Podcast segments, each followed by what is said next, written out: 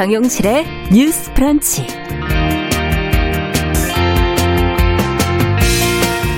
안녕하십니까 정용실입니다. 법 제정을 촉구하며 보름째 단식 중인 김용균 씨 어머니 김미숙 씨 언제쯤 단식을 풀 수가 있을까요? 자, 국회 법제사법위원회가 어제 중대재해기업처벌법 제정안을 심사를 했지만 법안이 처리될지는 여전히 불투명합니다. 아, 국회 내 기류가 어떤지 자세히 살펴보겠습니다. 네, 경제적으로 사회적으로 고립된 이른바 니스족이 노년층에 그리고 남성보다는 여성에 더 많다고 합니다. 이들에게 어떤 지원책이 필요할지 자세한 내용 고민해 보겠습니다. 네, 연말 분위기, 크리스마스 분위기가 느끼기 힘드시죠? 그래도 연말은 연말이고 구세군 자선 냄비는 올해도 거리에서 따뜻한 손길을 기다리고 있습니다. 자, 많은 사람들에게 사랑을 전하는 구세군의 활동에 대해서 이야기 나눠보는 시간 준비하고 있습니다. 기대해 주시기 바랍니다. 12월 25일 금요일 정용실의 뉴스 브런치 문을 엽니다.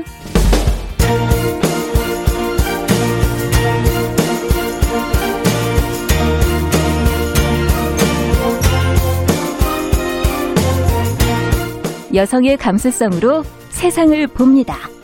KBS 일라디오 정용실의 뉴스 프런치. 여러분의 의견을 기다립니다.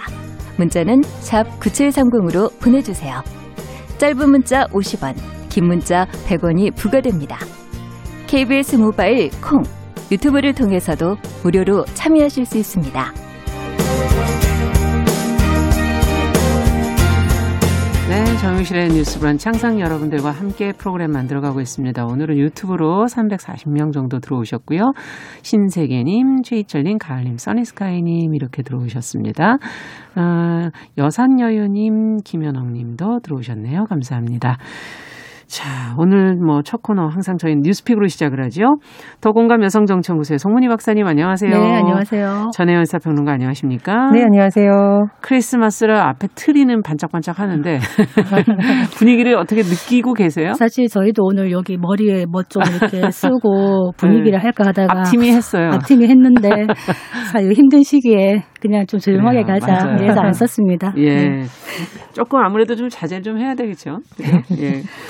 자, 오늘 첫 번째 뉴스는 저희 국회 법제사법위원회가 어제 이제 중대재해기업처벌법 제정안을 심사를 했는데요. 국민의힘은 불참을 했다고 지금 보도가 나오고 있고 어, 어떤 상황인지 전혜연 평론가께 좀 얘기 듣고 이 문제 끝까지 저희가 좀 한번 들여다보죠. 아, 크리스마스에 즐겁고 행복한 소식을 많이 전해드리면 참 좋겠는데, 음. 그렇지만 우리가 이게 즐거운 소식은 아니어도 우리가 관심을 받고 봐야 되는 뉴스가 있는데 바로 이런 뉴스인 것 같습니다. 네. 어, 산업 한전 현장에서 많은 노동자들이 숨지고 있고 특히나 비정규직 노동자와 젊은이들이 숨지는 현실에 대해서 사실 최근 사회적으로 계속 문제제기가 음. 되고 있습니다. 그래서 이제 중대재해처벌 기업법이 굉장히 많은 관심을 받고 있죠. 원청업체 에 대한 책임을 강화하는 내용이라던가 음. 뭐 징벌적 손해배상제에 관한 논의 등등이 담겨 있는데요. 이 법안이 지금 제대로 논의가 안 되고 있다라는 지적이 음. 계속 나오고 있습니다. 어, 이런 가운데 고 김용균 씨 어머니 김미숙 김용균 재단 이사장이 지금 이 날씨에 계속 단식을 하고 있습니다. 네. 이 어머니의 입장은 간단합니다. 이번 본회의에서 이 법안을 좀 의결해 달라. 내 아들처럼 이렇게 불행한 사고로 숨지는 젊은이들이 더 이상 나오지 않게 해달라고 계속 호소를 하고 있는데 정치권에서는 속도가 좀 느리다는 예, 예, 비판을 지금 받고 있어요. 자, 어제 국회 법사위에서 법안 심사 제1 소위가 열려서 심사 일정이 진행이 되기는 되는데 지금 여야의 또 힘겨루기가 이런 가운데서 음. 진행이 되고 있습니다. 민주당의 경우에는 법안 소위 소집을 야당에 통보했는데 야당이 안 들어온다. 이렇게 음. 주장을 하고 있고요. 국민의힘의 경우에는 의사일정 협의가 안 됐는데 일방적으로 하고 있어야 되겠냐라고 사실상 보이콧을 하고 있는 상황입니다. 음. 자, 그런데 문제는 뭐냐면요. 지금 여당 일각에서 나눈 내용을 보면 28일까지 관련 부처들이 협의안을 예, 정부안을 이제 제출을 받겠다. 29일 두 번째 소위를 열고 법안을 정리하겠다라는 의견도 나오고 있는데 네.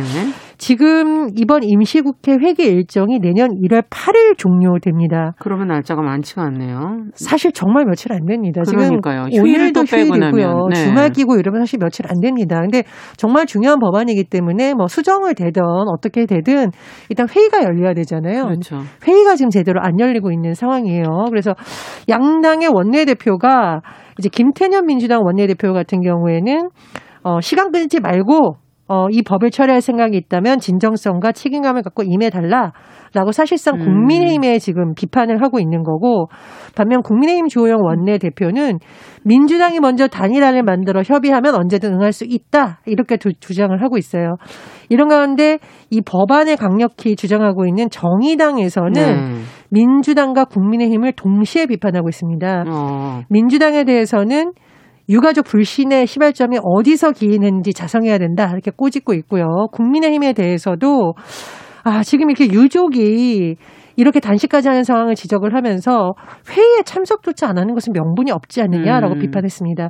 정의당에서는 박병석 국회의장에게 이 법 제정에 동의하는 정당을 중심으로 본회의 개최를 결단해 달라라고 요청한 음, 상황입니다. 그렇군요.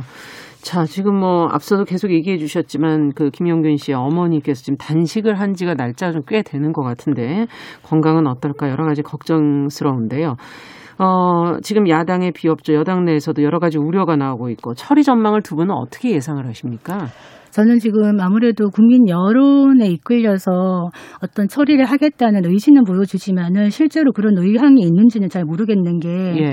어제 김태년 원내대표가 그 농성장 단식하시는 곳에 가서 어떤 얘기를 했냐면 야당이 사실상 심의를 거부하는 상태라서 여러 가지로 악조건이지만 최대한 야당을 설득하겠다 이렇게 말했습니다. 네. 그랬더니 그 김용균 씨 어머니가 뭐라고 얘기했냐? 여태까지 여당이 그 많은 법을 다 통과시켰는데 단독으로 음. 왜이 법은 꼭 야당이 있어야 되냐 이렇게 되물었습니다. 음. 그래서 한동안 좀 어색한 침묵이 흘렀다 이런 얘기를 하고 있는데 사실 임대차 3법이나 공수처법이나 여당이 의지를 갖고 어, 밀어붙인 법은 다 통과가 됐거든요. 그래서 이 부분에 대해서 여당도 강력한 의지는 없다 이렇게 음. 보여지는 부분이고 또 국민의힘에 대해서도 또 말 안 할 수가 없는 것이 이런 얘기를 해요. 조영 대표가 아, 여당이 제대로 된 단일안을 공개한다면 법안 심사에 응하겠다 이렇게 네. 얘기를 하고 있는데 사실 이 중대재해기업처벌법 저희도 몇 번 다뤘습니다만 그렇죠. 이게 새로 제정하는 법이고 또 많은 이해관계가 얽혀 있습니다. 예. 그래서 이런 부분들이 하루아침에 단일된 어떤 법안이 나오긴 어렵고 그렇기 때문에 소위나 이런 데서 와서 같이 논의를 하고 하나의 제대로 된 법을 만들어야 되는 것인데 이렇게 불참한다는 예. 것은 예. 좀 의무를 방기한 게 아닌가 이런 생각이 들고요. 저희가 이 법 이야기를 할 때 방송 듣고 나서 기업하신 하시는 분들이 전화가 많이 오셨더라고요. 예. 그러면서 이 취지에는 공감을 하지만 실제 기업이 힘든 부분도 있다 하면서 이런 얘기도 좀 해달라. 음. 균형 잡힌 얘기를 해달라. 그래서 어떤 얘기를 많이 생각을 하시냐 그랬더니 이 법의 취지는 있지만 이 법이 만들어지는 과정에서 뭐 인과관계를 추정한다든지 음. 그런 부분이 자기 책임의 원칙에 부합하느냐 이런 부분에 대해서 문제가 있을 수 있고 또 뭐 이게 여러 가지 사중 처벌의 위험성도 있고 막 이런 얘기를 해요. 그렇다면 이런 기업계의 이런 논의들을 같이 논의 를 하면서 위헌 요소가 있는 거는 줄이고 그렇지만 중대재해기업처벌법의 기본적인 취지는 가져가면서 예. 제대로 된 법을 만들어야 되는데 지금 정치권에서 하는 걸 보면은 이게 많이 부족하지 않나 이런 생각이 듭니다. 네. 어쨌든 일하는 그 공간에서 이렇게 사고를 당한다는 건 줄여야 되는 것이 아닌가 하는 그런 원칙은 어, 생각이 들고요. 어떻게 보세요, 전혜연 평론가께서? 그러니까 우리가 이제 중대재해 기업 처벌법하면서 영국 사례를 굉장히 많이 언급을 네. 하는 이유가 영국에서 기업 과실 치사법이 도입이 됐었고 네. 이게 중요한 것이 뭐냐면은요. 하청업체 책임자만 처벌하는 게 아니라 원청업체도 책임을 묻고 있습니다. 그래서 예. 우리나라에서 산재가 날 때마다 실무진 꼬리 자르기 이런 비판이 음. 계속되고 있어요. 그랬죠. 그래서 경영진까지 올라가는 원청부터 신경을 쓰게 해야지 하청업체의 경우에는 뭐 입찰을 하든 공사를 하든 비용을 줄이려는 노력을 자꾸 하다 보는데 음. 이것을 자꾸 하청업체에게만 책임을 묻는 방식이 되다 보니 근본적인 해결이 안 된다는 겁니다. 네. 그래서 중대재해기업처벌법을 놓고 일부 경영계에서 반대하고 있습니다만 왜 이런 목소리가 나온지도 좀 돌아봐야 된다고 생각을 하고요. 네. 영국의 산재 사망률이 한국의 한 10분의 1 수준이라는 지금 분석도 나오고 있습니다. 그래서 네. 해외 사례 좀 비교해 볼 필요가 있다라는 생각이 들고요. 어, OECD 한국 어, 경제협력개발기구에 우리나라가 참 불명예스러운 일을 하는 게 많은데 산재 사망률도 1위다라는 그렇죠. 또 보도가, 보도가 많이 나오고 있습니다. 일단 분명히 예. 문제가 있는 겁니다. 그래서 그런 차원에서 국회에서 논의가 돼야 된다고 보고요. 저는 이제 어제 동영상을 봤는데 이 김용균 씨의 어머니가 어, 김태년 민주당 원내대표한테 한 말 그 동영상을 봤는데 참 민주당이 이 쓴소리를 귀를 기울여 들어야 된다. 음. 그리고 사실은 이건 정당들이 더 먼저 나섰어야 되는 일인데 그렇죠. 자식을 잃은 어머니가 나서게 한 것도 정치권의 반성이 필요하다고 보고요. 음. 국민의힘도 어, 그 원내대표가 지금 22일 원내대책 회의한 원문을 제가 좀 자세히 보니까 경영계에서 우려하는 일부 내용을 뭐 우려하는 부분도 있다라는 건 인정은 하는 것 같아요. 음. 그러나 1월 8일까지 어쨌든 입법 성과를 내겠다라는 의지를 밝혔다면 정말 진정성을 갖고 사실은 회의에 들어와야 됩니다. 그래서 음. 법안 소위 회의에 들어와서 말씀해 주셨듯이 그런 문제에 대한 의견을 나누고 네. 어떤 방안이 더 좋은지를 해야 되는 거지 이렇게 유가족들이 단식하는 상황에서 회의 자체를 안 하는 건 문제가 있다 이렇게 생각을 음, 합니다. 그러니까 기본적으로 우리나라의 산업 안전 정책 자체를 네. 기업의 책임으로만 떠넘기지 말고 사실은 국가적 차원에서 같이 안전한 예방 정책으로 시스템을 바꿔 나가는 것도 그렇죠. 해야 되는 것이라 산업 구조도 문제죠. 예, 구조도 만들어야 되는 네. 것이라 기본적으로 쟁점 사안이 있죠. 아까 말했듯이 뭐 사용업자나 소상공인을 배제하는지 음. 그리고 가장 큰 또 뜨거운 쟁점이 50인 미만 사업장 같은 경우에 4년 동안 유예하는가 네. 이 부분인데 여기도 좀 첨예하게 갈려요. 그래서 실제로 이런 산업 안전 사고가 많이 일어나고 있는 데가 소규모 영세 사업장이 많다는 겁니다. 네. 80% 이상이 네. 그렇다면 4년을 유예하면은 너무 긴 게 아니냐. 음. 그렇다면 또 이 유예 기간에 대한 논의도 있어야 될 것이고 그렇죠. 빨리 마주 앉아서 정말 의지를 갖고 해라 이 말씀 음. 드리고 싶습니다. 네. 그 최근에 노동 현장에서 숨진 한 장애 청년의 사례를 제가 봤는데 너무 안타까웠던 것이 뭐냐면 사실 2인 1조 보통 얘기를 하잖아요. 그게 그렇게 과연 지키기 어려운 일인가 싶을 정도로 어이없는 사고가 지금 현장에서 그렇죠. 너무 많이 일어나고 있습니다. 예. 그리고 심지어 뭐 리모컨이 옆에 있어서 뭐 이 기계가 오작동을 해서 사람한테 위험할 경우에는 리모컨을 눌러서 빨리 작동을 멈춰야 되는데 이 지금 숨진 청년의 경우에는 그런 것도 제대로 안 됐던 거예요. 현장에서 결국은 숨을 지는. 지금 네. 이런 상황입니다. 음. 이런 상황이 계속 일어나고 있기 때문에 사업주가 신경을 쓰지 않으면 앞으로도 이런 사고는 계속 일어날 수 있다라는 음. 거거든요. 그래서 이 경총도 뭐 우려 의견을 낼 수는 있습니다만 의원들이 지금 왜 이렇게까지 많은 국민들이 이 기업의 이런 법에 관심을 갖고 있는지 여론을 좀 들어봤으면 좋겠고요. 그러네요. 말씀해 주셨듯이 중소기업에 우려되는 점이 있다면 그건 역시 법안 소위에 그렇죠. 들어가서 논의를 해야 되는 거지 회의를 안 하면서 이런 의견을 자꾸 음. 언론을 통해서 그도 보면은 실명도 안 나옵니다. 이런 의견 음. 주장하는 건 그런 건 좀 의원들의 역할이 아니지 않나 이런 비판 의식 네. 갖게 됩니다. 그 전부터 저희가 이게 산 산업재해가 인재다 이런 표현을 많이 하면서 비용과 안전의 문제에서 어떻게 균형을 맞춰갈 것인가 늘 언급이 많이 됐었는데 아직까지도 제자리 걸음하고 있다는 게 좀 안타깝다 이런 생각이 들고요. 앞으로도 저희가 이 문제가 어떻게 처리되는지 1월 8일까지 계속 한번 지켜보겠습니다. 자, 두 번째 뉴스는 교육, 경제, 사회 활동 중에 아무것도 하지 않는 이 모든 걸 하지 않는 니스족이라는 것에 대한 보고서가 나왔어요. 저는 이제 니스족이라는 용어도 조금 낯설긴 한데요. 어, 니스족이 노년층에 많고 남성보다 여성이 많다. 이것도 좀 의외였거든요. 그 내용을 좀 들여다볼까요? 이 니스족이 NEES를 줄인 건데요. 네. N이라는 것은 not 하지 않는다. 예. 무엇을 하지 않느냐면 employment 그러니까 고용이 되어 있지 않는 그러니까 예. 경제 활동을 할 수 없는 상황. 음. 그리고 education 교육도 지금 뭐 받거나 이런 활동을 하지 않는 사람. 네. 가장 중요한 마지막 S. social activity, 그러니까 사회 활동도 하지 않는 사람. 그러니까 사람을 만나지 않는다는 그렇죠. 거죠. 보통 이제 우리가 일반적으로 쓰는 은둔형 외톨이 뭐 그런 표현이 좀 네. 맞는 표현이 아닐까 싶습니다. 음. 그래서 경제적 고립과 사회적 고립 상태를 동시에 겪는 사람들을 요즘 니스족이라고 아. 한다라고 하는데요. 예.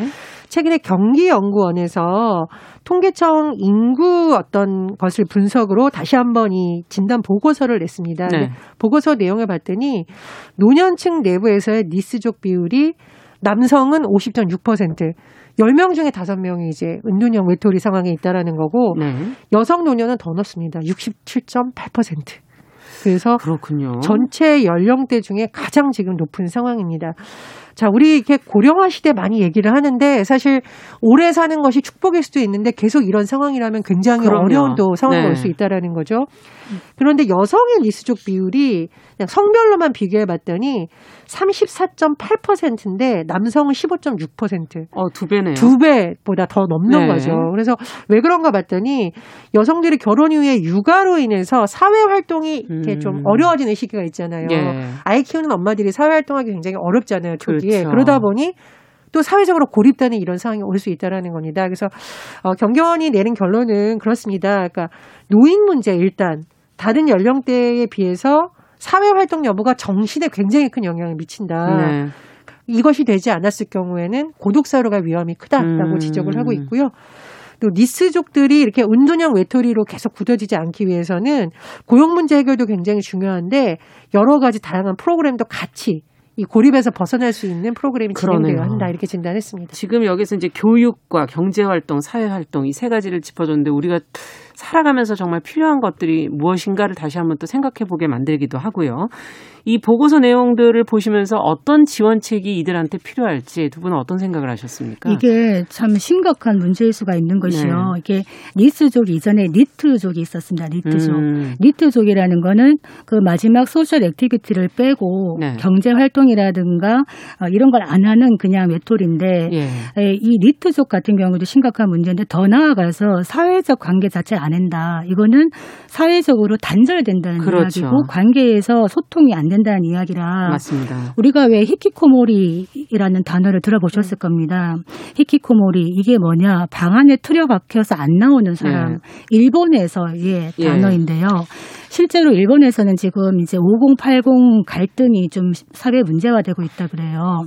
젊었을 때 방 안에 틀어박혀서 안 나오던 이 자녀들이 50대가 되어서도 안 나온다는 거예요. 음. 그래서 80대 부모가 스트레스를 받는다. 음. 그런데 이게 남의 문제가 아닐 수가 있다. 왜냐하면 한국 같은 경우에도 지금 그 니스족이라고 하는 은둔형 외톨이가 생각보다 많다는 거예요. 지금 청년 니스족이나 니트족이 거의 한 100만이 넘어갈 수 있다. 네. 그렇다면 이 청년들이나 이분들을 어떻게 바깥으로 우리가 끌어내서 예. 할수 있는가?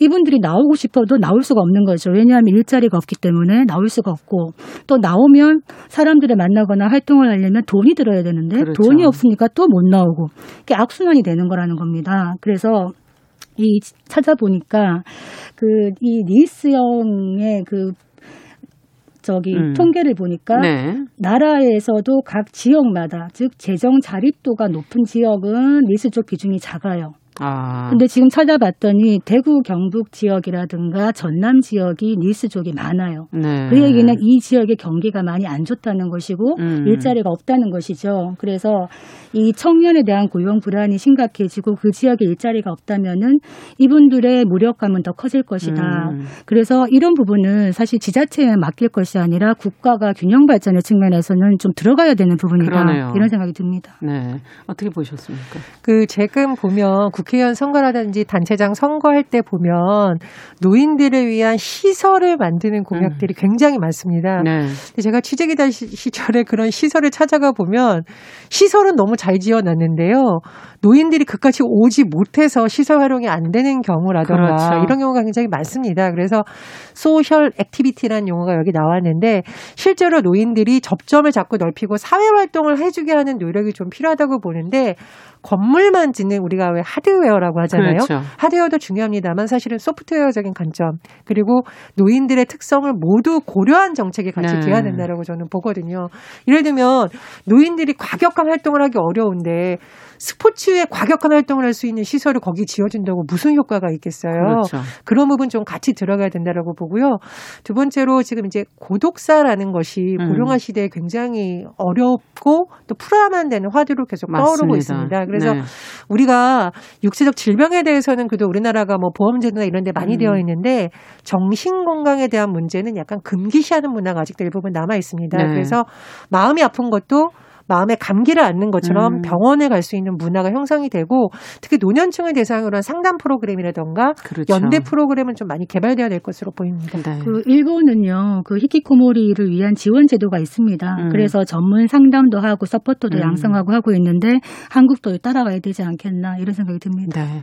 일자리가 아니더라도 사회에 좀 참여할 수 있는 네. 방법을 조금 더 찾아봤으면 좋겠다는 생각도 드네요. 자, 오늘 이제 크리스마스인데 저희도 좀 따뜻한 뉴스를 좀 전해드려야 되지 않을까. 어, 익산의 붕어빵 아저씨, 대구 키다리 아저씨, 뭐, 키다리 아저씨 소식은 저희가 간간히 전해드렸었던 것 같은데, 보도가 많이 나왔었죠. 기부 소식 좀, 송문희 박사께서 좀 정리를 좀 해주세요. 네, 어, 따뜻한 뉴스 전하려고 하니까 벌써부터 따뜻해지는 느낌입니다. 네. 익산에, 전북 익산에, 저, 원광대 앞에 가시면요. 예. 붕어빵 아저씨가 계십니다. 어. 오늘 한번 가보시면 좋겠는데, 이분이 올해도 어김없이 이제 이웃돕기 성금을 내놨는데요. 예.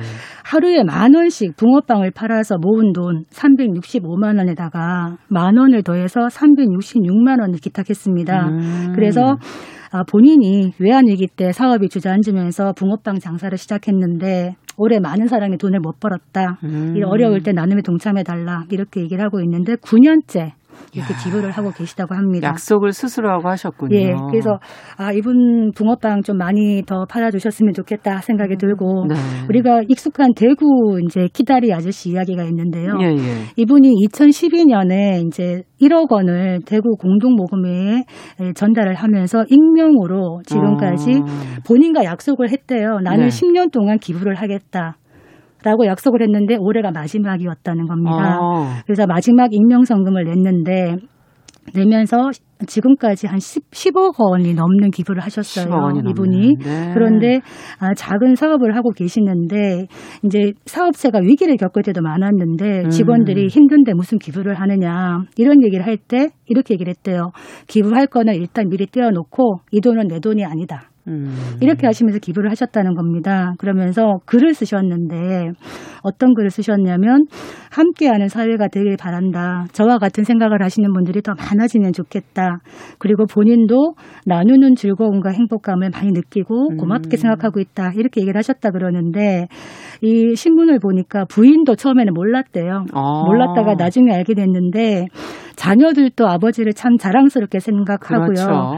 또 손자도 기부를 하고 있다 그러네요. 이야. 그래서 참 이것이 참 이것도 대물림입니까? 예, 대물림인 것 같아요. 그래서 네. 돈 있다고 기부하는 게 쉬운 게 아니거든요. 맞아요. 그래서 아, 이분의 따뜻한 10년 동안의 기부에 대해서 감사한 마음을 전하고 음, 싶습니다. 네.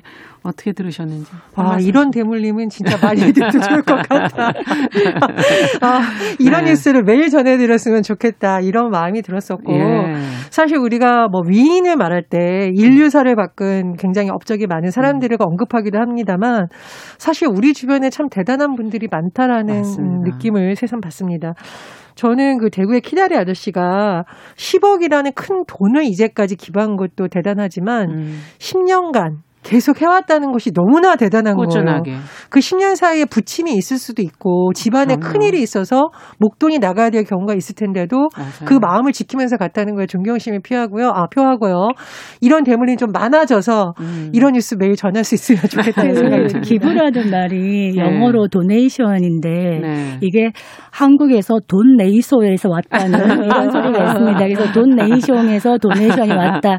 유머로 얘기하는데 네. 제 아는 분 분이 결혼 30주년 기념으로 올해 음. 원래는 해외 여행을 가려고 적금을 들었었대요. 맞아요. 그랬다가 지금 코로나 때문에 못 가니까 음. 어, 부부가 상의를 해서 이거를 기부를 하겠다고 잘하셨네. 하셨답니다. 음. 그래서 저희 단톡방에 어떻게 올랐냐? Welcome to 기부 world. 아. 기부의 세계에 오신 걸 환영합니다. 이게 어떤 의미냐면 기부하시는 분들은 아시겠습니다만 조금 조그맣게 시작을 하잖아요. 음. 그랬다가 기부는 점점 커집니다. 맞아요. 점점 넓혀집니다. 그리고 또 기부하는 사람만 합니다. 그렇기 때문에 이제는 빠져나갈 수 없다. 기부의 세계에서 그런 훈훈한 네. 이야기를 했는데 네. 지금 이 추운 겨울에 사실 연탄 한 장으로 생활하시는 분들이 있으시거든요. 음. 근데 올해는 코로나 때문에 많이 힘들다 보니까 그렇죠. 이 연탄을 공급하는 기부도 많이 줄어들고 있다 그래요. 아. 그래서 뭐 십시일반 돈 만 원씩이라도 좀 따뜻하게 모아 줬으면 어떻겠는가 이런 생각을 해봅니다. 네. 요즘은 그 아이 돌잔치 대신 음.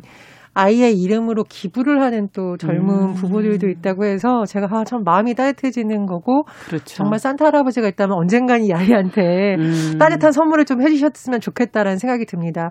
올해 코로나 참 어려워서 우리 구세군 냄비에 많은 뭐 기부를 하는 것이라던가 또는 음. 말씀해 주셨듯이 각종 사회복지 단체들도 굉장히 어려운 상황이라고 하는데 이 뉴스 듣고서 어, 적은 돈이라도 가족들끼리 이런 대화하면서 하시면 좀 따뜻한 연말 보낼 수 있지 않을까 생각이 듭니다. 사랑의 온도 소개가 연말에 이렇게 저희가 음. 음. 서울시에서도 해놓고 있거든요. 음.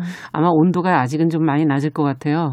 많은 분들이 좀 관심 가져주시면 좋겠고 구세군 얘기해 주셨는데 저희 잠시 후에 만날 분이 구세군의 참령이십니다. 얘기 좀 더 들어보도록 하겠습니다. 오늘 얘기는 여기까지 듣겠습니다. 뉴스피 전혜연 평론가 더공감 여성정치연구소 송문희 박사 두 분 수고하셨습니다. 크리스마스 잘 보내시고요. 감사합니다. 감사합니다. 정용실의 뉴스 브런치 듣고 계신 지금 시각 10시 31분 향해 가고 있고 라디오 정보센터 뉴스 듣고 오겠습니다. 어제 국내 코로나19 신규 확진자는 1,241명이며 국내 발생은 1,216명, 해외 유입 25명입니다. 지역별로는 서울이 550명, 경기 257명, 부산 21명, 인천 55명 등입니다. 정세균 국무총리는 코로나19 일일 확진자 수가 1,241명으로 최고치를 경신했다며 군과 교정시설 등 집단 생활을 하는 곳에서는 방역 상황을 다시 한번 점검하고 무증상 감염자를 찾아내기 위한 조치를 강화해달라고 당부했습니다. 충남 천안의 종오리 농장에서 고병원성 조류 인플루엔자 의심 사례가 발생했습니다. 현재 해당 농장의 출입을 통제하고 역학조사를 진행하면서 반경 10km 내 농장 이동 제한과 예찰 검사 등 선제적 방역 조치를 시행했습니다.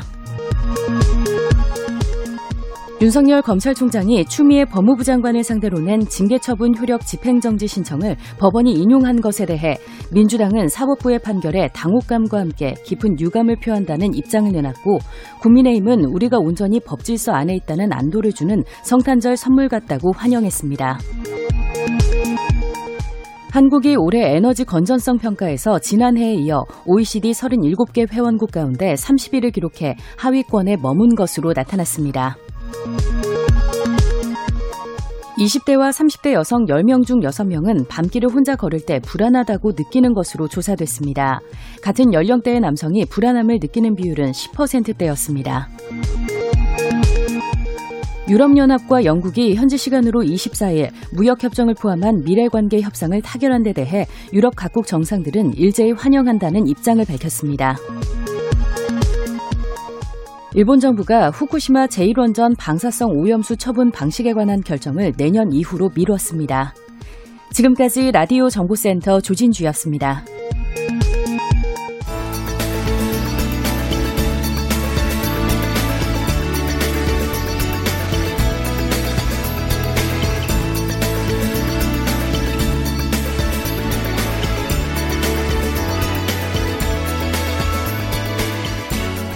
세상을 보는 따뜻한 시선.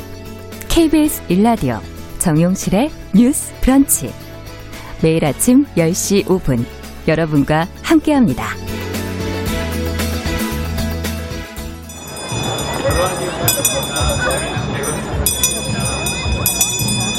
감사합니다. 야, 이제 종소리가 들리네요. 연말 분위기가 이, 이제 나는데요. 여태까지 제가 너무 연말을 모르고서 지금 지금 12월을 보내고 있는 게 아닌가 하는 생각이 들 정도인데요. 금요일 초대석 다양한 분야에서 활약하는 여성들을 만나는데 오늘은 연말에 크리스마스 즈음이 되면 떠오르는 분들입니다. 빨간색 옷을 입고 산타크로스도 있고 뭐 이분들도 있지 않습니까? 자선 냄비와 함께 어, 거리에서 만나는 구세군입니다. 오늘 만나볼 분은 구세군에서 오랫동안 봉사 활동을 해온 손영화 참령입니다. 어서 오십시오. 반갑습니다. 아, 네, 안녕하세요. 네. 스튜디오에 와 계시니까 왠지 제가 돈을 들고 지금 가야 될 것 같아요. 뉴스 브런치의 지원군 남정미 씨도 자리해 주셨습니다. 어서 오십시오. 안녕하세요. 기쁜 성탄절입니다. 반갑습니다. 남정미입니다. 네. 구세군 냄비는 항상 보셨잖아요. 네, 엄청 봤는데 근데 실제로 어, 이그 오늘 손영아 참령님 나오시는데 제복을 이렇게 입고 오셨는데 그러니까. 너무 근사하네요. 예. 너무 멋있고 신뢰가 확확 갑니다. 근데 사실 저는 이제 구세군이라고 음. 얘기를 하면 저 오늘 참령님이라 그래서 아, 저도 직하면 처음 들어봤어요. 처음 들어봤어요. 예. 예. 어, 어, 이, 이거 구세군에 대해서 좀 알아보고 싶은데요. 구세군의 이름과 뜻 어, 어떤 곳인지 좀 알고 싶은데요. 네, 구세군은 아 1865년에 네. 창립되었어요. 음. 그 당시 감리교 목사로 활동하셨던 월리안 보스 원리안 버스가 교회로부터 환영받지 못해서 네. 거리로 나와 방황하던 소외된 사람들을 위해 선교를 만들면서 구세군이 시작되었습니다. 아. 원리안 버스는 그들의 안타까운 현실을 보면서 가난한 사람들의 영혼을 구원하고 음. 그들을 돌보는 사역에 대한 필요를 발견하게 되었지요. 네. 구세군이라는 이름에는 세상을 구원하는 하나님의 군대라는 뜻을 담고 있습니다. 아, 군, 그래서 군대군요. 네. 네. 음. 그래서 참령, 참령이라 그러면 어느 정도 지위인 겁니까? 아, 참령은 네. 저희는 이제 대체적으로 구세군은 사관으로 임명을 받습니다. 사관. 네 네. 그래서 저도 지금은 구세군 사관인데 음. 아, 15년이 되면 구세군 사역을 15년 한 후에는 저희가 이제 참령이라는 계급을 아, 달게 됩니다. 네.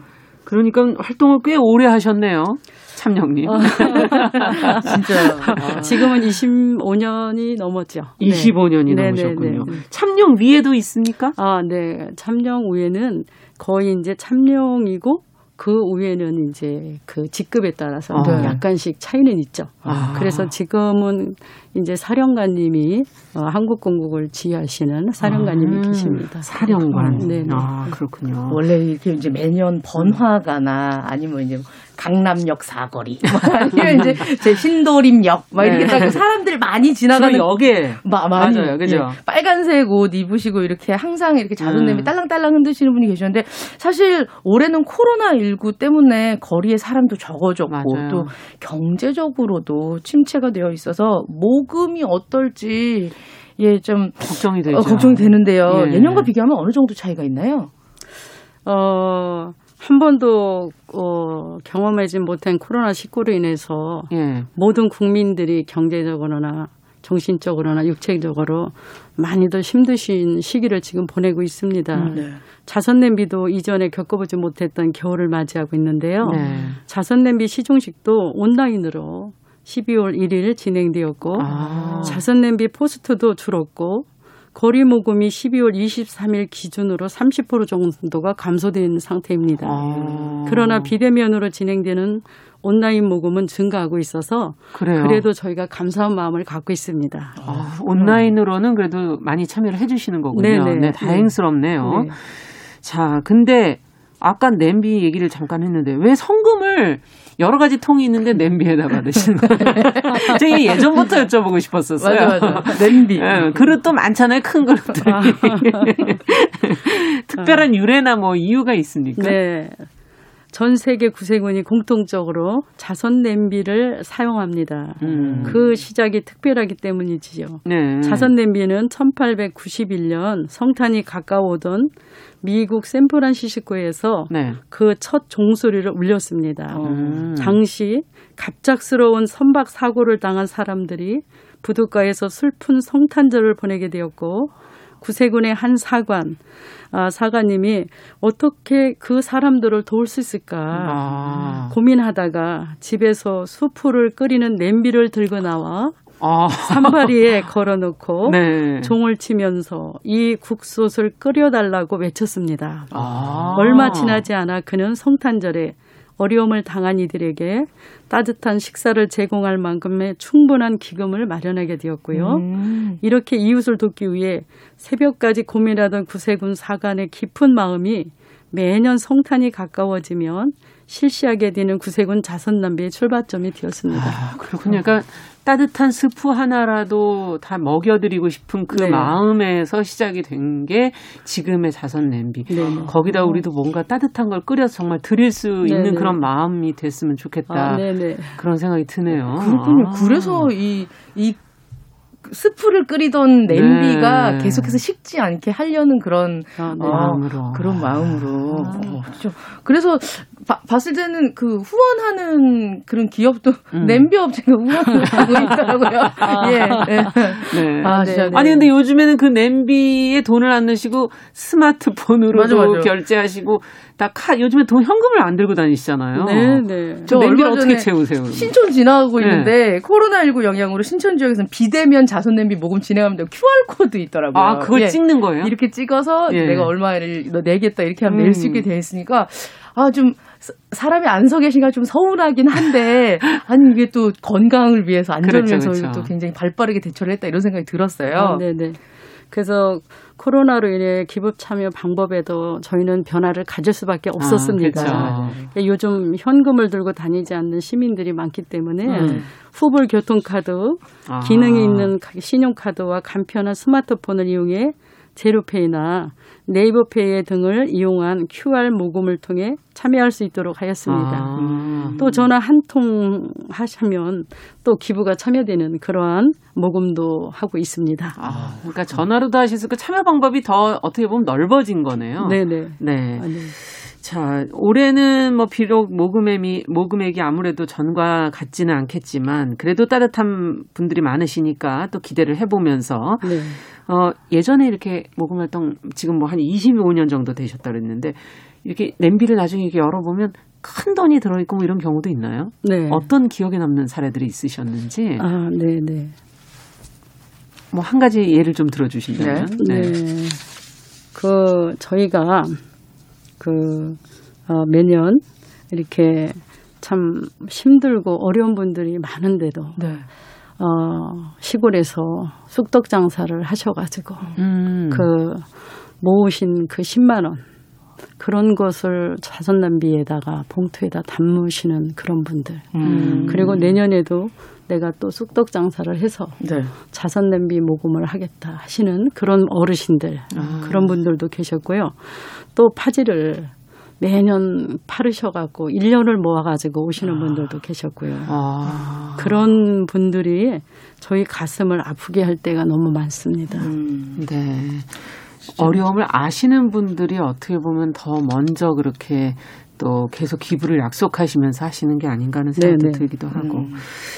근데 구세군의 흉내는 가짜가 있다고 그러던데. 한창 이거 얘기가 많아서 사람들이 구세군에서 이제 네. 뭐 빨간 냄비 들고 다니면서 자기네들이 구세군식 하고 있었던 예, 좀 일들이 있었었거든요. 네. 그래서 좀 걱정을 많이 하고 했는데 아주 인터뷰 사전에 하다가 보니까 이런 게 완전히 없어졌다고 막 그러니까 단속을 구, 또 하고 했나 구분할 보죠? 필요가 없는 거예요. 네네. 그러면 지금은 예전에는 네, 예전에는? 좀 아, 있었죠. 네. 많았죠. 네. 예. 근데 지금은 거의 사라지고 있습니다. 음. 네 네. 뭐 어떻게 그 고민이 많이 되셨을 것 같아요 그 동안에 어떤 조치를 취하신 거예요? 어 저희는 어 먼저 가전 자선 냄비가 이제 발견했을 때 음. 우리가 저희가 이제 독자적인 대응보다는 네. 궁극 차원에서 우리가 적극적으로 대응을 했는데요. 네. 어 저희가 그분들을 직접 대면하는 게 아니고 음. 그분들에게 저희가 뭐 어, 나쁘게 말하는 것도 아니고 음. 자선 낭비를 하시되 정말 어, 국민들이 음. 정말 구세군 자선 낭비를 알아주셨으면 좋겠다 하는 그런 바람을 있었고 음. 스스로 거의가 이렇게 차츰차츰 그분들이 아마 아, 자선 냄비로 고리로 나오지 않으신 거로 저희가 알고 있습니다. 아, 그렇구나. 네. 자정 효과처럼. 그리고 네. 이제 시민들도 너무나 많이 네. 아 가짜 자선 냄비가 있었구나 막 이런 소리를 많이들 하시니까 음, 네. 이분들 스스로도 스스로도 아 자기가 스스로 나가면 안 되겠다는 걸 생각을 가지셨는지 음. 어, 많이 지금은 어, 보이지 않는 것 같습니다. 아, 강제적으로 한다기보다는 그냥 이렇게 또 마음을 아시고 네네. 이렇게 이제 본연의 자리대로 음. 구세군 자선 냄비가 그 뜻이 거룩한 뜻이 돌 수 있게 얘기를 했군요. 그 지난번에 코로나 19를 예. 한창 우리가 방역 용품이 부족했을 때 보니까 예. 방역품도 기부를 받았더라고요. 아, 그래요? 네. 그 기부 받아서 마, 마스크라던가 아니면 손 소독제 이런 것들도 다 기부하시고 하시더라고요. 네 네. 음. 지난번에 이제 한참 코로나가 네. 한참 이제 우리나라에 성향하고 있을 때 음. 그때 저희가 자선남비 모금통을 들고 네. 아, 구세군 저기 강화문 광장으로 나갔었습니다. 그렇겠죠. 네. 네. 그래서 그때는 저희가 거리 모금에 마스크 모금을 했어요. 네. 아, 네. 그래가지고 구하기 참 힘들었을 어, 때죠. 네, 네, 네. 그때는 마스크가 뭐 구할 수 없는 그런 때. 상황이었죠. 예. 그래서 그 마스크 모금을 음, 그 하고 나니까 시민들이 어. 참 동참을 많이 해주셨습니다. 그때만 해도 그래서 저희가 너무 감사해서 이제 지하철에 계신 그 지하철에 이렇게 청소하시는 네. 어르신들 네. 또 이제 그 어, 버스를 이렇게 운전하시는 기사님들, 그렇죠. 뭐 이런 취약계층에 계신 분들에게 저희가 그 전달을 했습니다. 아, 정말 사실은 필요하신 분들이시잖아요. 아, 네, 네, 네. 사람들 많은 곳에서 네. 일을 하셔야 되는 네. 여건에 처해 있는데 마스크는 참 사기가 그때 힘들었고 줄 서야 됐고. 맞아, 맞아. 예, 아 마스크 모금 앞으로도 이런 활동 하실 수가 있겠네요. 아, 하게 될 기회가 된다면 또. 예. 예. 가, 다양한 이런 활동들도 하실 수 있을 것 같고. 네 네. 구세군 냄비에 그래서 이렇게 모인 돈은 그럼 어떻게 쓰일까? 예. 어디로 가는 걸까? 어디로 가는 거예요? 이게 제일 사람들은 또 궁금하신 부분일 수도 있어요. 맞아요, 맞아요. 오늘 나오신 김에 그 궁금증을 좀 확실하게 풀어주신다면. 네.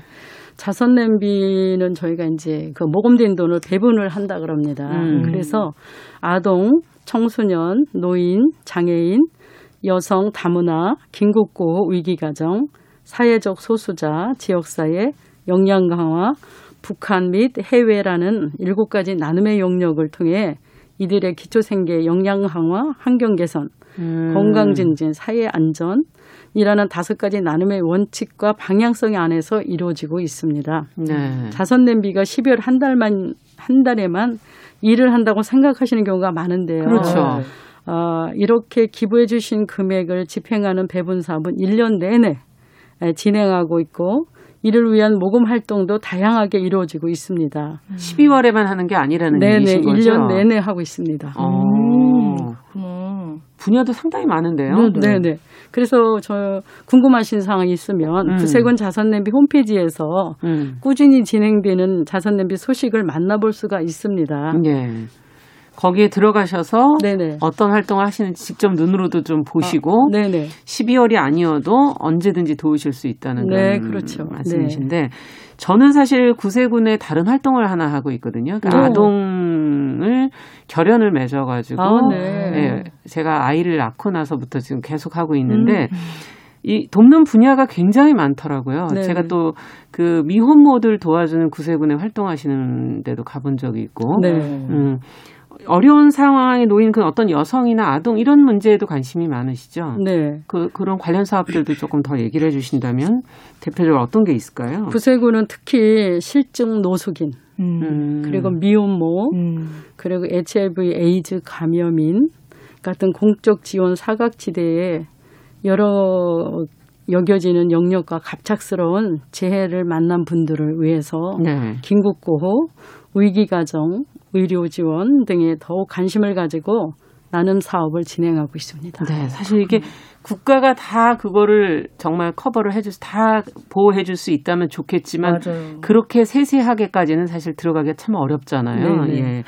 그 부분을 채워주고 계시다. 특히 여성이나 다문화 가정 돌보는 일도 뭐 네, 여성이 미혼모 시설이 저희가 있고요. 음. 그리고 이제 그 특히 저희가 그 옛날에는 뭐 고아원이라고 했지만 지금은 이제 후생 학원 이렇게 어. 린이들이 네. 어, 옛날에는 전쟁 고아가 많았지만 지금은 또그 이혼에 이혼한 가정의 아이들 아. 이런 아이들까지도 저희가 어, 서울에도 후생학원이 있고 대구에도 예. 있고 또 대전에도 있고 음. 군산에도 음. 있습니다. 네. 그래서 이런 아이들을 또 저희가 돌볼 수 있는 그런 기회가 되겠고 음. 음. 이 아이들이 18세가 지나면 음.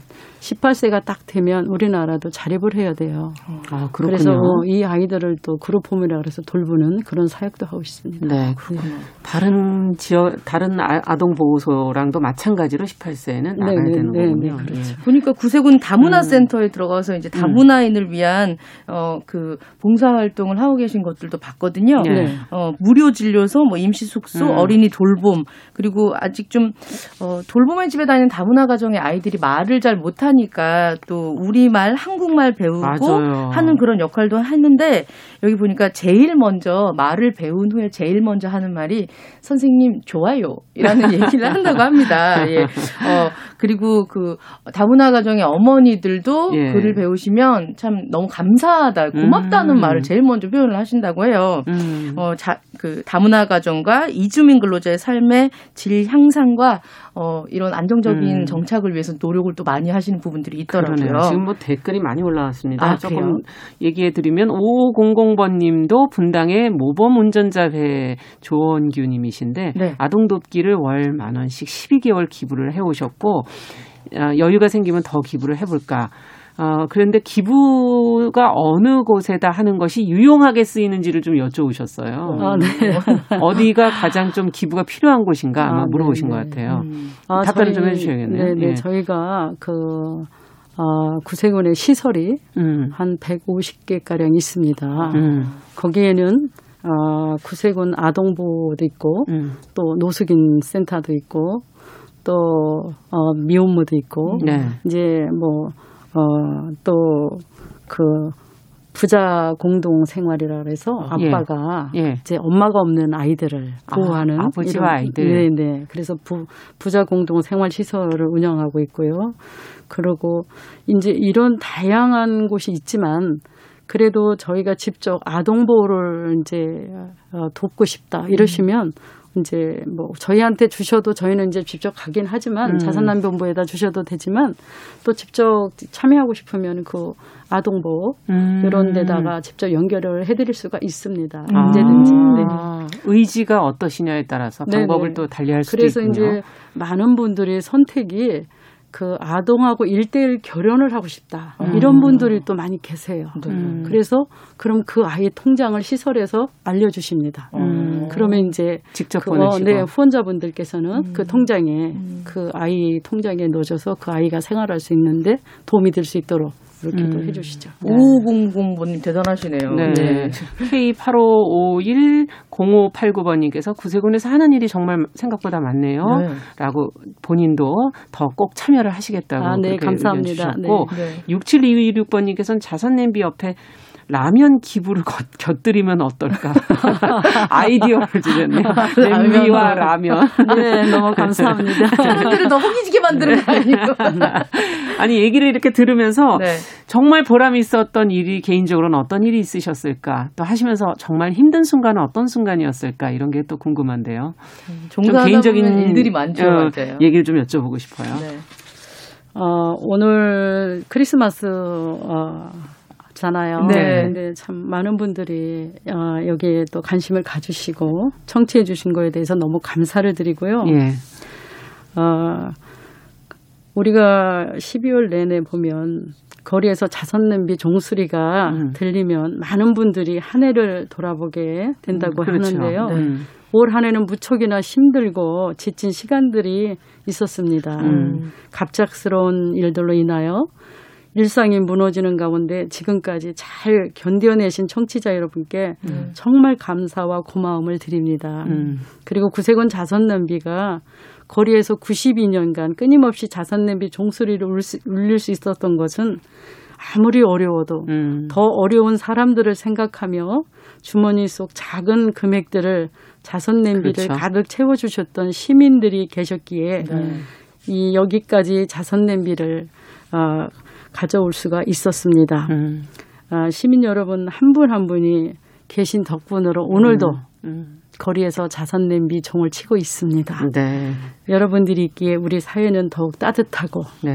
겨울 춥지만 우리들의 마음만은 더 훈훈한 음. 겨울이 될 것 같습니다. 네. 알겠습니다. 크리스마스 기분도 안 나지만 우리는 네. 마음으로 따뜻하게 청취자 여러분들의 따뜻한 사랑을 어, 전해 주셨으면 좋겠네요. 네. 자, 오늘 자리해 주셔서 감사드리고 저희도 이제 구세군 냄비가 전같이 안 보이고 따뜻한 수프 생각이 나는 것 같아요. 이제 그 마음을 네. 어, 같이 좀 나눴으면 좋겠습니다. 구세군의 손영아 참령 또 우리가 잘 몰랐던 구세군 활동 오늘 자세히 얘기해 주셔서 감사드 리고 네. 항상 옆에서 따끈하게 만들어 주시는 남정미 씨 네. 감사드립니다. 고맙습니다. 네. 저희 마지막으로 음악 들으면서 크리스마스 분위기를 좀 내드릴 음악 들려드리면서 정우실의 뉴스 브런치 금요일 순서도 같이 인사드리도록 하겠습니다. 네. 조성호의 고요한 밤 조성모의 고요한 밤, 거룩한 밤입니다. 저는 다음 주 월요일에 뵙겠습니다. 감사합니다.